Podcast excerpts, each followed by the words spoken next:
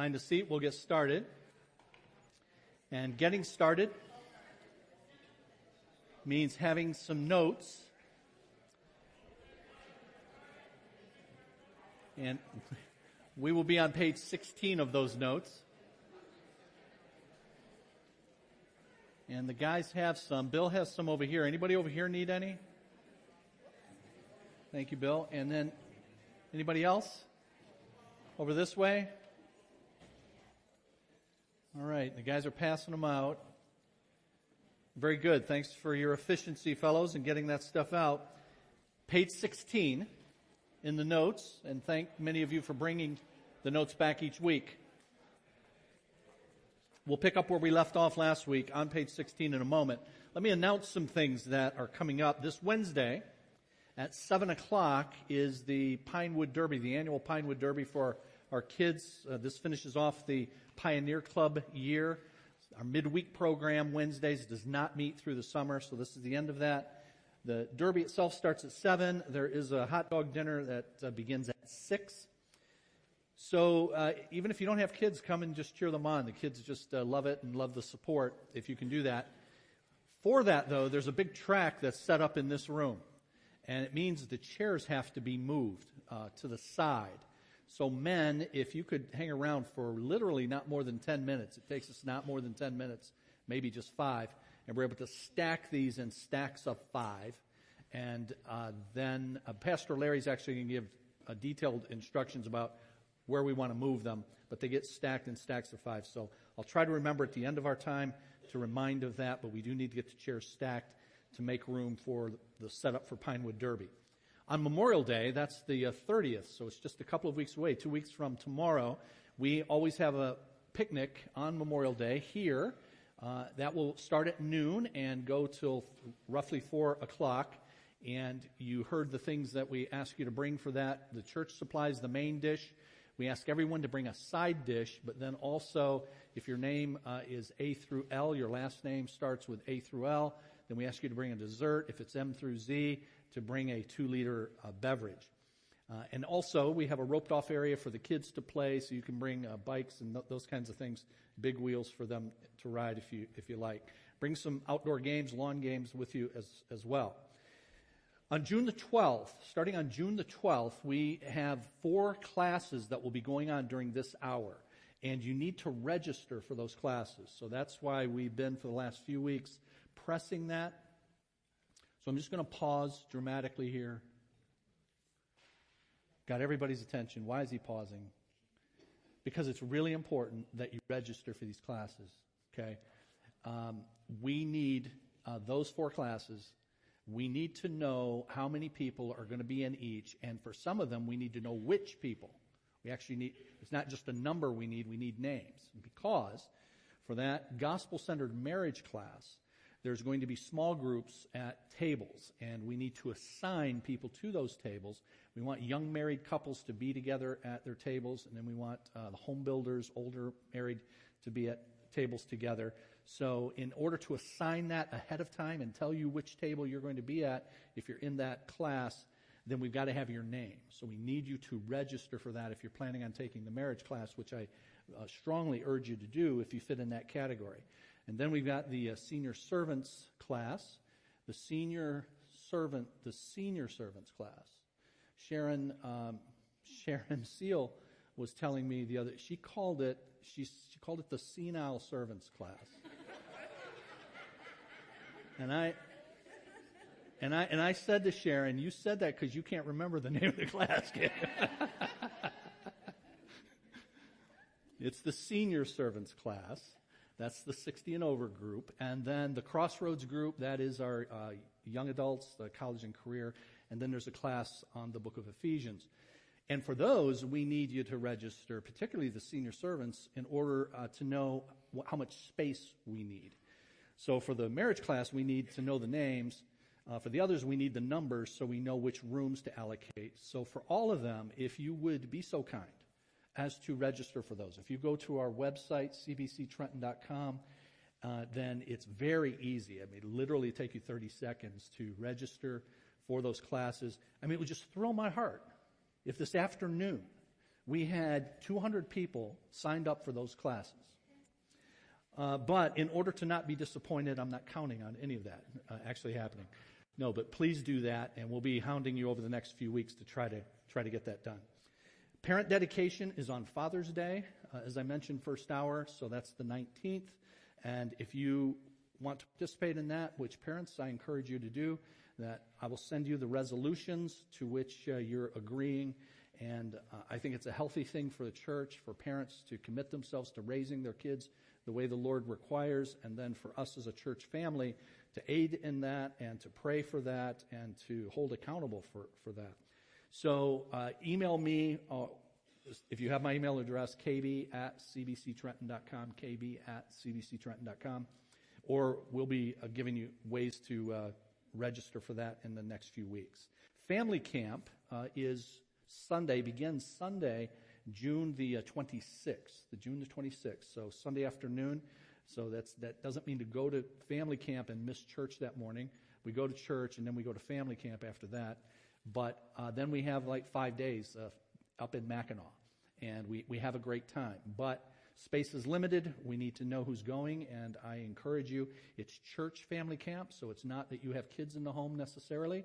Anybody in our church is welcome and encouraged to be a part of our church family and go to camp together. All right. Last time we left off on page 16, so we're going to, to pick up there. Have you ever witnessed someone who's just trying too hard, trying too hard for something, trying too hard to be funny, trying too hard to fit in, trying too hard to be liked. So we, we say, we'll say that sometimes, you know, somebody will try to, you can tell they're, and then somebody will go, they're trying too hard, okay? So you're trying to be funny, you're trying to fit in, you're trying to be liked. You, you can also try too hard at really any task. Try too hard you can actually try too hard to succeed at things like marriage and parenting.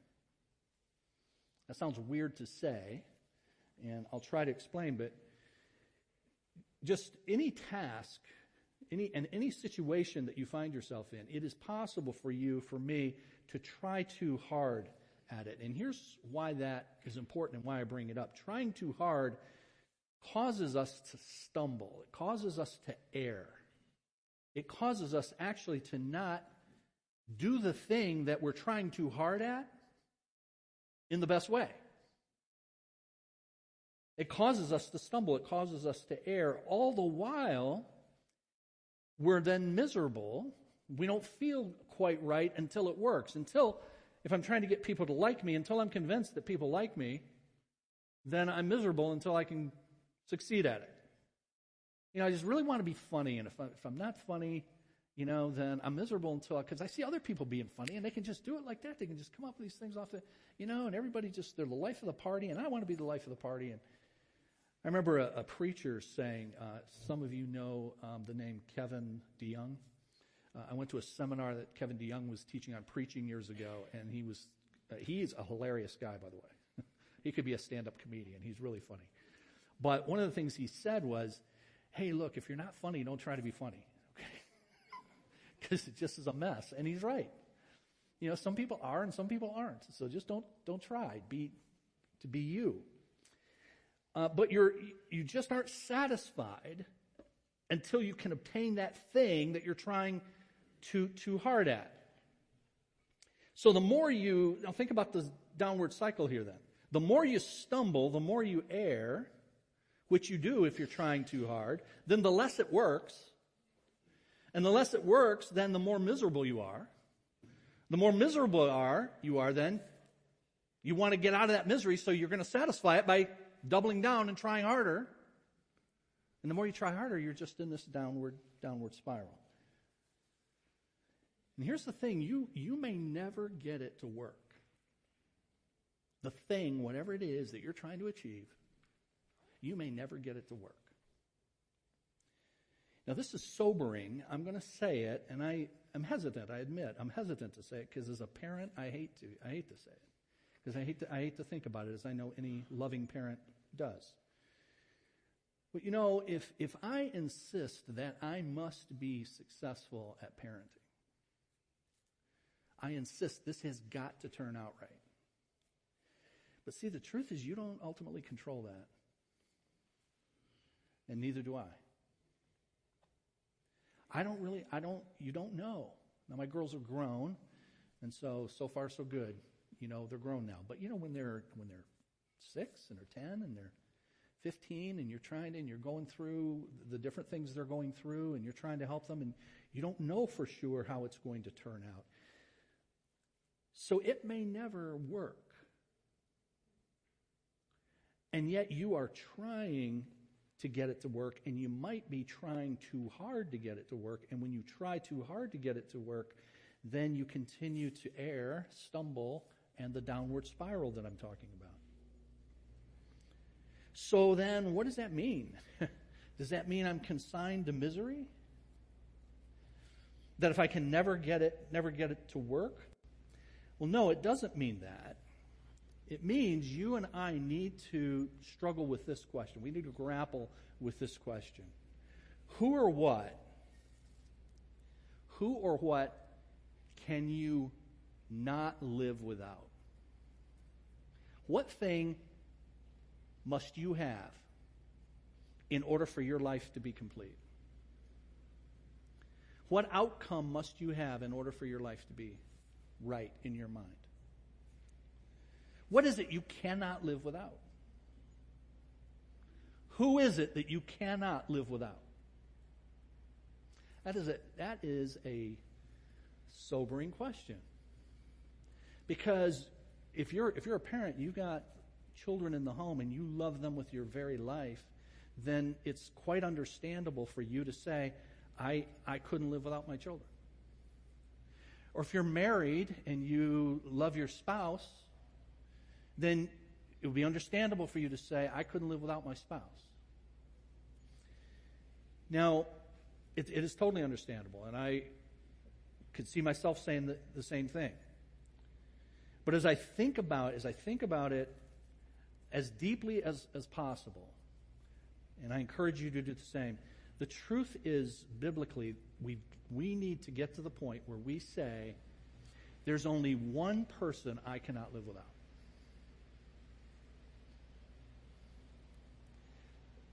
Now, I don't recommend you go and tell your spouse, I could do without you. Okay? But the truth of the matter is, honestly and biblically, the Lord is the only person that we should say, I cannot live without. Because every other person and every other thing can be taken away, can it? And this side of heaven, and other than the Lord Himself and what He promises to us, friend, then you can't make these things that you desperately want to happen happen. So you try too hard and you keep trying too hard, and so you stumble and you err and you do the downward spiral, and it just feeds on itself, and you do that for years.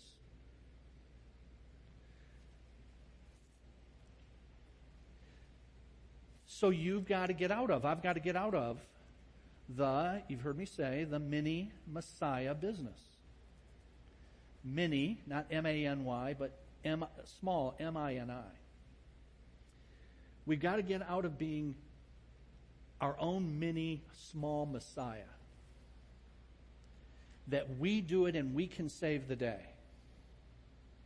And we can make it come out the way it's supposed to come out the sooner we all admit that we can't do that, and we humble ourselves before the Lord and we say, Lord, I am cultivating a relationship with you such that if I have you, I have what I need. There are other things that I would love to happen. But hear this I would love for those other things to happen more for those other people than for me. More for them than for me. So, in the words of those great theologians, 38 special, I always give these things that only people 60 and over have any idea what I'm talking about. You know, but they have this song that says, uh, hold on loosely. Hold on loosely. And they have these lyrics in there that say, it's possible for you to love, in this case, your girlfriend, too much. So hold on loosely. And this loving too much, wanting to hold on, and the reason for the warning is because it's not, if we're honest about it, that we love them too much, it's because we need them too much. We need them too much. So we need our spouse. We need our children. So it's got to come out. It's got to be fixed. But what should happen is we get comfortable, we grow to the point, and I'm not telling you that I'm there, but you mature to where you say, Lord, you're the one I need. You know, Luke chapter 10, Mary and Martha, and Martha's distracted by all the preparations, and Mary is at Jesus' feet, and Martha is going, Why are you worshiping Jesus? when there's housework to do. I mean, that's basically what she's saying. And then Jesus says, You know, Martha, she's got it right. And says, I'm quoting, there's only one thing needful. The one thing needful is Jesus. And the sooner we can come to that, now I can participate in these other relationships for the benefit of the other people, not me. It's not then about me. It's not then about my fulfillment if this thing turns out the way I want, which is can be a losing proposition because I can't make it happen.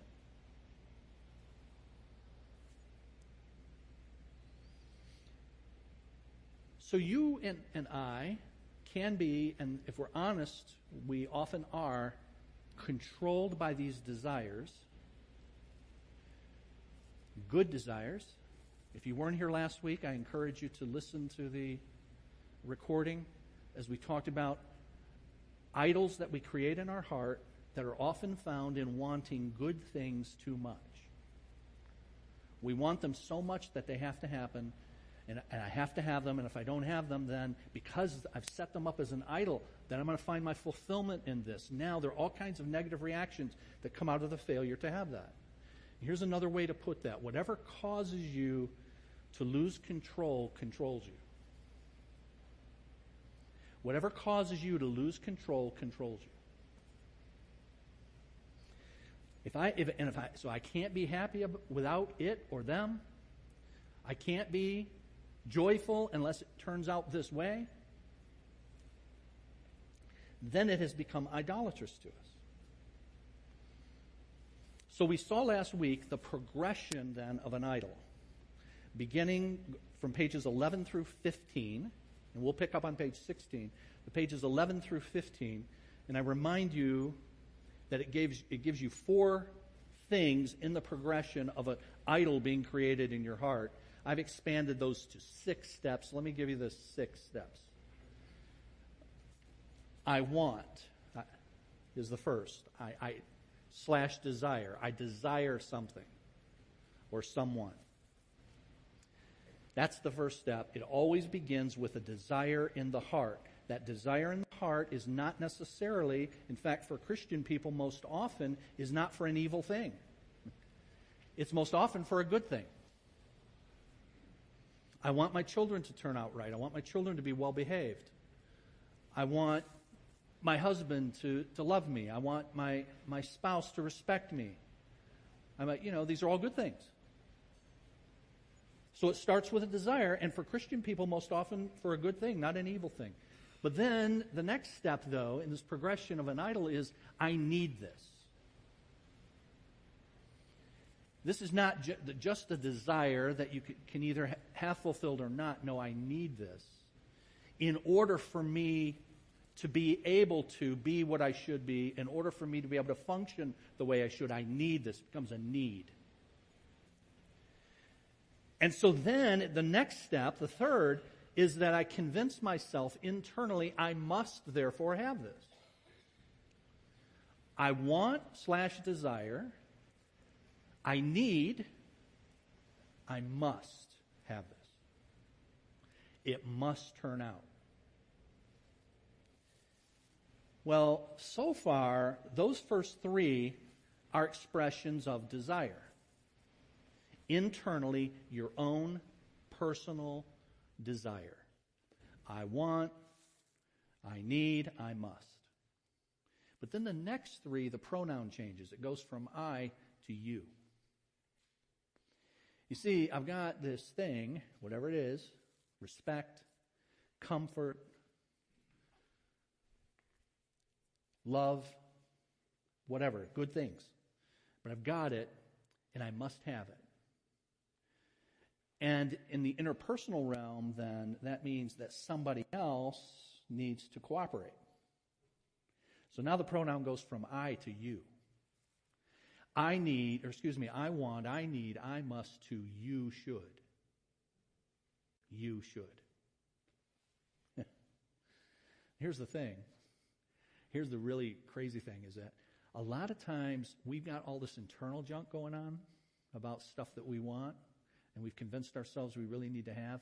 And but we're a lot of us are lousy at articulating those things, so they kind of stay internalized. But all the while, internally, I have now created an expectation and a demand on somebody else. You should, and they may not even be aware of what they should. When I do premarital counseling, this is one of the things that we, we have to talk about is what are your expectations and get them out on the table. Because a lot of times people go into their marriage and they have expectations that are unarticulated. And so here you've got a person who's upset just because, and they've got this nebulous, it's supposed to be a different way, but you're not really providing it. I can't really put my finger on it. But it involves another person, and you should. So I, I want I need, I must, you should. And the fifth one then is, you didn't. You miserable sack of sin. you didn't. And so here we are. I mean, how do you expect me to live for Jesus? How do you expect me to be a loving spouse? How do you expect me to be able to carry on with kids who are not respecting me, who are not going in the direction. I mean, I'm reading the Bible with them at night. I'm praying with them and for them. I'm taking them to church. I'm, I'm, I'm homeschooling them. I put them in a Christian school. I put them in a charter school. If they're in a public school, I'm on them like a hawk. I am a helicopter parent hovering over this to make sure that it happens. And how am I supposed to carry on the way I should and the way all of us want to if you don't cooperate. But here it is. I must have it. You should. You, ha- you didn't. And then finally, I've hit the breaking point with your lack of cooperation. You didn't, so you're going to pay. That's the final. That's the sixth step. You pay. You pay with my, maybe it's just sulking. Maybe it's just my lack of joy. Maybe, depending on your personality or how long it's gone and how deeply felt, maybe I retaliate in very direct ways. Verbally, maybe even physically. Parents, you can, most of you can probably relate to this. You want the child to obey, that's a good thing. The child doesn't obey, and you feel this thing just rise up in you. And if a child defies you, at some point, you feel like you want to just haul off and smack that job. You feel guilty. Maybe you've actually succumbed in anger doing that. And if you have, you need to seek forgiveness and teach them how to seek forgiveness, all of that. But I certainly can relate to feeling that way. When my nephews lived with us from junior high all the way through high school, these were two young men living in our house that we got about halfway through. And there were, there were times where I allowed myself to lose control, to get so angry at what they were doing or failing to do sinfully. because you want it too much. Whatever causes you to lose control controls you. The first three are all under the umbrella, you know, I want, I need, I must. They're all under the umbrella of desire. And I desire something of another person. And that thing that I desire might be a good thing, but then it moves from the last three from desire to demand. I'm now demanding it from you. You should. You didn't, you'll pay. So, back on page 16 then. Middle of page 16, we left off with this. For example, a mother may desire her children be respectful and obedient, kind to one another, diligent in developing their gifts and talents. And she can back up each goal specific scripture that shows that God Himself desires such behavior. When they do not fulfill these goals, even after her repeated encouragement or correction, she may feel frustrated, angry, resentful. She needs to ask, Why am I feeling this way? Is it a righteous anger that they're not living up to God's standards? Notice, is it, is it about them? Or is it a selfish anger that they're not giving me the smooth, comfortable, convenient day I want? In most cases, it's a mixture. Part of her truly wants to see her children love and obey God in every area, both for His glory and their good. But another part of her is motivated by a desire for her own comfort and convenience. Which desire is really controlling her heart and reactions? If the God centered desire is dominating the mother's heart, her response to disobedient children should be characterized by God's discipline toward her. The Lord is compassionate and gracious, slow to anger, abounding in love. As she initiates, or excuse me, imitates God, her response will line up with corrective guidelines found in Galatians 6:1. If someone is caught in sin, you who are spiritual, seek to restore him gently, but watch yourself, or you also may be tempted. In other words, although her discipline may be direct and firm, it will be wrapped in gentleness and love and leave no residue of resentment or unforgiveness. Notice here's a person who's in control. Why are they in control? Because it's about the other person. It's not about their well being, it's about the other person's well being. Therefore, I can be in control. I don't lose control. But, top of page 17, on the other hand, if her desire for comfort and convenience has become an idol, her reaction to her children will be much different. It will be characterized by smoldering anger as well as harsh and unnecessarily hurtful words or discipline. She may feel bitterness or resentment that her desires have been frustrated. And even after disciplining her children, she may maintain a lingering coolness toward them that extends their punishment and warns them not to cross her again. If this latter group of attitudes and actions frequently characterizes her response, it's a sign that her desire for godly children has probably evolved into an idolatrous demand. Now, that's the person who's responding harshly and, and all of that. Or, but you can add other unbiblical responses to not getting what you want. In this case, the illustration of parenting with children. But fit anything into that. Fit any desire that you have for a good thing. If it's unrequited, if it's not delivered, then how do, how do you respond? And this mom could respond, yes, that way, but she could also respond with just, she can't function. She can't have the joy of the Lord because of what somebody else did. And, and yet, here's the Lord saying, Rejoice in the Lord always. And I will say it again, rejoice. But our response is, But I can't because this isn't happening. So, lots of ways to respond to that. And if any of them are contrary to what God expresses as His will in His Word, then that's an indication that this has become too important to us. So, what's the cure? Page 17. An idol, as we have seen, is any desire that has grown into a consuming demand that rules our, our hearts, something that we think we have to have to be happy, fulfilled, or secure.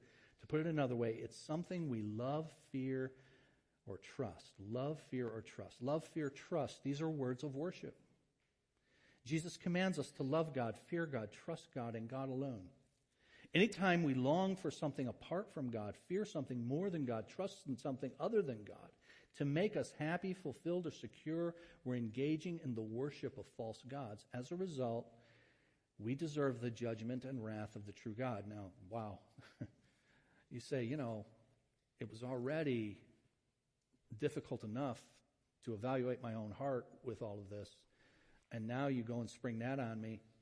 Hey, here's the good news you deserve judgment and wrath. But just stay with this because we want to get to the solution of that. As a result, we deserve judgment and, and wrath of the true God. Deliverance from judgment, and we need deliverance from specific idols. There's only one way out of this bondage and judgment. It's to look to God Himself, who loves to deliver people from their idols. I'm the Lord you your God who brought you out of Egypt and out of the land of slavery. You shall have no other gods before me. God has provided the cure for our idolatry by sending his son to experience the punishment we deserve for our sin. Though Jesus, through Jesus Christ, we can become righteous in God's sight and find freedom from sin and idolatry. Therefore, there is now no condemnation for those who are in Christ Jesus, because through Christ Jesus, the law of the Spirit of life set me free from the law of sin and death. And to receive that, we have to acknowledge our sin, repent of it, put our trust in Jesus Christ. And when we do, we're no longer under God's judgment. Instead, He brings us into God's family, makes us His children and His heirs, and enables us to live a godly life. That's the good news of the gospel forgiveness and eternal life through our Lord Jesus Christ. And, and let me underscore, friends, that is the one thing you need. That is the one thing every person needs. That is the one thing you should be able to answer the question what can I not live without? What is it that I have to have to go on living? It should be that. And then deliverance from specific idols. God wants to deliver you not only from our general problem with sin and idolatry, but the specific day to day idols that consume us, control us, cause conflict around us. It's not done in a blanket fashion with all our idols being swept away in one great spiritual experience. Instead, God calls us to identify and confess our idols one by one and cooperate with Him as He steadily removes them bit by bit from our hearts. So, top of page 18 in a moment, but the bottom of page 17, when it says this doesn't happen all at once in a spiritual experience. So we have tried to cultivate at our church, avoid uh, creating a camp mentality to the spiritual life. When I say a camp mentality, I don't know if, how many of you grew up going to camp. But if you grew up going to Christian camp, which I'm not against Christian camp, I just don't want us to create a camp mentality to sanctification. And here's why. Because the camp mentality is you go and you have these kind of high points. You could call it not just camp mentality, conference mentality. I have to go to this particular conference. I go to this conference once a year and it always gets me buzzed up, you know, to, to live for Jesus. And then, you know, I come home and I'm telling you, man, for the next three weeks, I am on fire. Problem is you got 49 more weeks to go. Okay? And that's not the way sanctification works. It's not these kind of high point spiritual experiences. It's every day in the slog, putting one foot in front of another. That's why they say it's not just putting one big spiritual experience.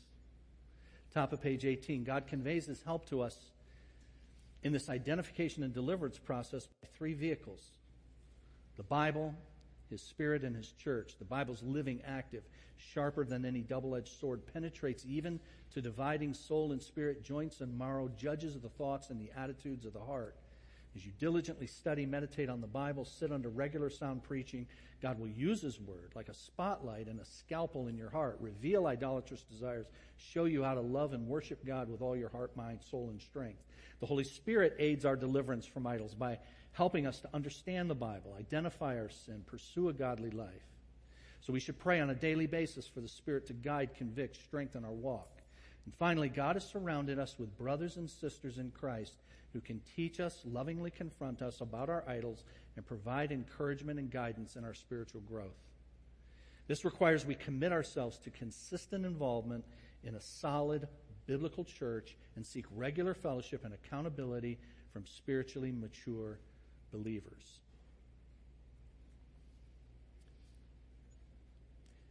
Let me say, this is telling you positively what you need to do, what I need to do. To state it negatively, you, you ain't going to win this battle of idols of your heart unless you have those things. You need those things. You need all of them. You need God's Word. You need God's Spirit. You need God's people. And in a fallen world, as a fallen person, you will not survive. You will not make it. You will not mature in Jesus Christ as He intends you to do apart from those. And through these three vehicles of grace, God will help you examine your life and progressively expose and deliver you from the idols that rule your heart. Several key steps. Prayerfully ask yourself the x ray questions listed previously. And so that is on top of page 16. Top of page 16 last week. You've got those questions to ask yourself and answer to identify the things that rule your heart. And then keep track in a journal so you can identify patterns. Pray daily, God will rob your idols of their influence in your life by making you miserable when you give in to them. Describe your idols to your spouse and an accountability partner. Ask them to pray for you, lovingly confront you when they see signs of it controlling you.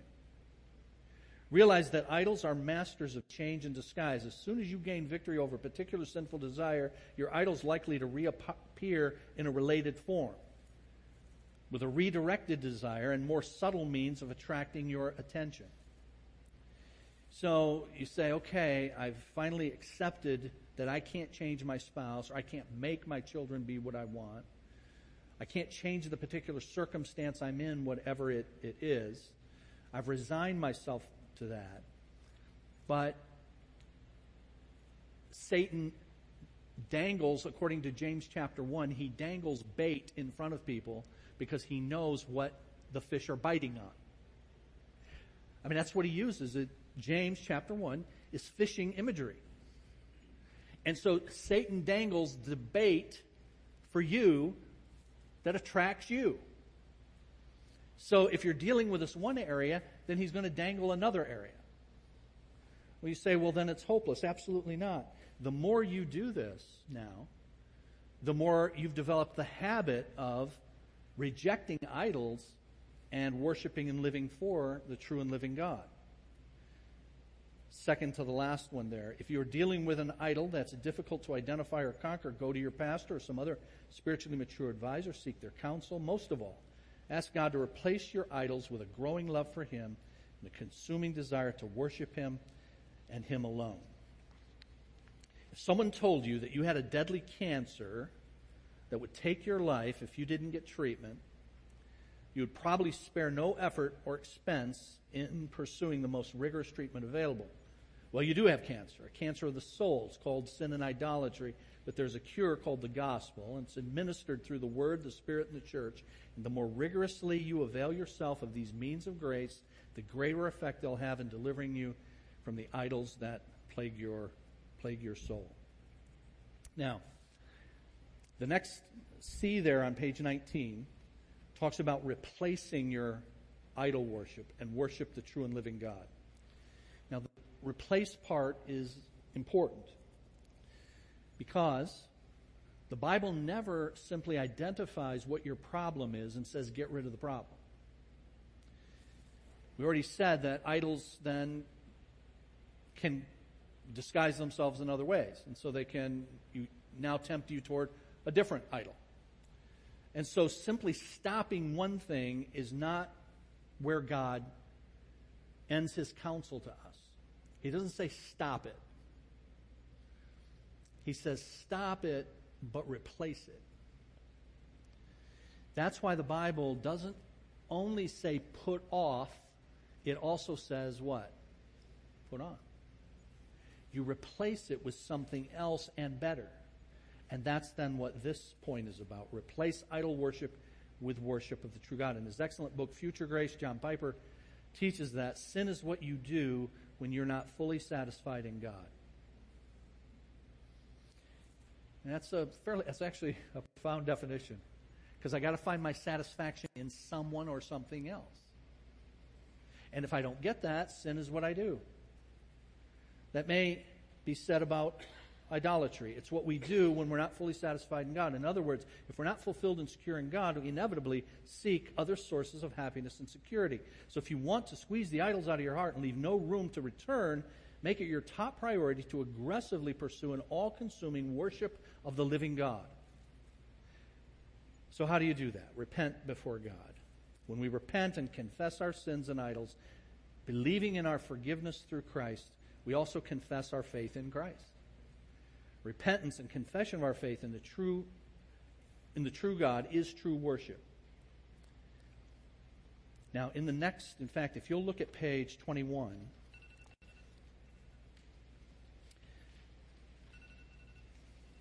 this thing's going off because I said it for five minutes beforehand, not for your benefit so that I won't go over, but so that I'm reminded that we need to stack the chairs.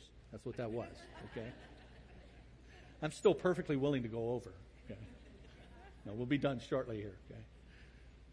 But starting on page 21, and that we will begin to look at next week, we look at the power for peacemaking that actually does come from the gospel. And one of the things that, that we'll do is talk about um, confession. In fact, if you don't mind, turn to page 26. I just want to show you where we're going. Page 26.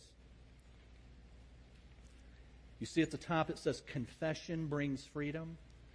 So we're going to talk about how I do these things that Piper is talking about over the next uh, couple of sessions. We're going to talk about what actually confession is.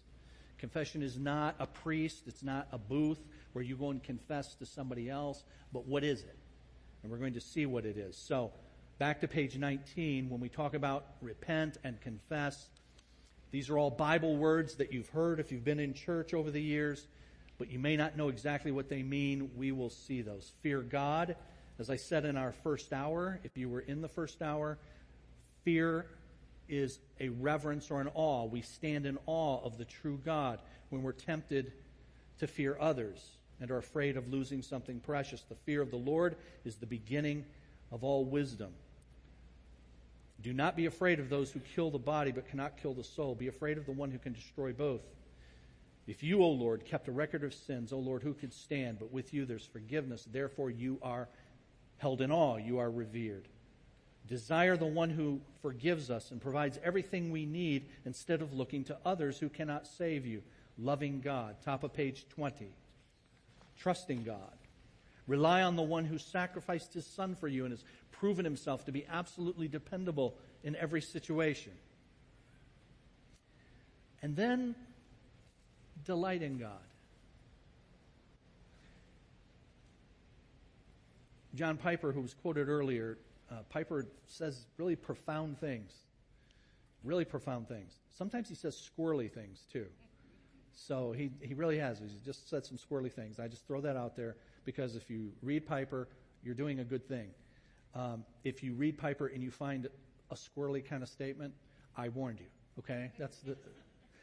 But his claim to fame and one of the, the not one of the best thing that he has done for the Christian community is to focus our attention on delighting in God. And in fact, the name of his ministry is Desiring God. And that is a very, very, very, very helpful emphasis. And he gives credit to Jonathan Edwards for a lot of Edwards' thoughts, and he's kind of, Piper's kind of popularized those. But delighting in God. Find your greatest joy in thinking about God, meditating on his works, talking to others about him, praising him, and giving him, giving him thanks. And friends, if you can get to the point where you delight in God, you now you, this is the God that you find your fulfillment in. This is the God you hold in reverence and awe. This is the God that you trust. Now everything else is a stewardship under this good God. My spouse, my marriage is a stewardship for Him. My raising of my children is a stewardship for Him. It's an offering to Him. It's an act of worship for Him. And in all of it, Lord, I recognize that you are God and I'm not. I'm not the many Messiah. I can't make these things happen. But Lord, I will use every last bit of what you give me in order to move it in the direction that you desire for the people that you've placed in my life. It's not first about me, it's first about them. And even if those people don't cooperate and they don't go the way I want them to go, my relationship with you will grow sweeter and stronger and more delightful every day. That's where you want to get. That's where I want to get. All right, we're going to pray, and then we'll give some instructions about uh, moving the chairs, okay? Our Father, we thank you again for the blessings of this Lord's Day, and thank you, Lord, for loving us enough to not leave us to grope in darkness, but rather to instruct us from your word. And so we thank you that Holy Scripture is our guidebook for life. It tells us about you. It tells us about ourselves. It tells us about our struggles, the forms, the various forms that those come in. And Lord, you've told us what to do about them. The ultimate answer is you and our relationship with you and cultivating that relationship with you. But help us now over the next final few weeks to be able to see specifically how we do that as we confess our sin to you, as we repent, as we move our fear and our awe from other persons and things onto you, as you are the highest object of our love, as we delight, Lord, in you. Help us to think about that this afternoon and this week, to put it into practice. And then, Lord, we ask you to bring us back together next Lord's Day. In Jesus' name we pray. Amen. All right, men, we are going to do the uh, chairs. Pastor Larry is in a back room doing the live stream for us, and he's going to emerge any moment.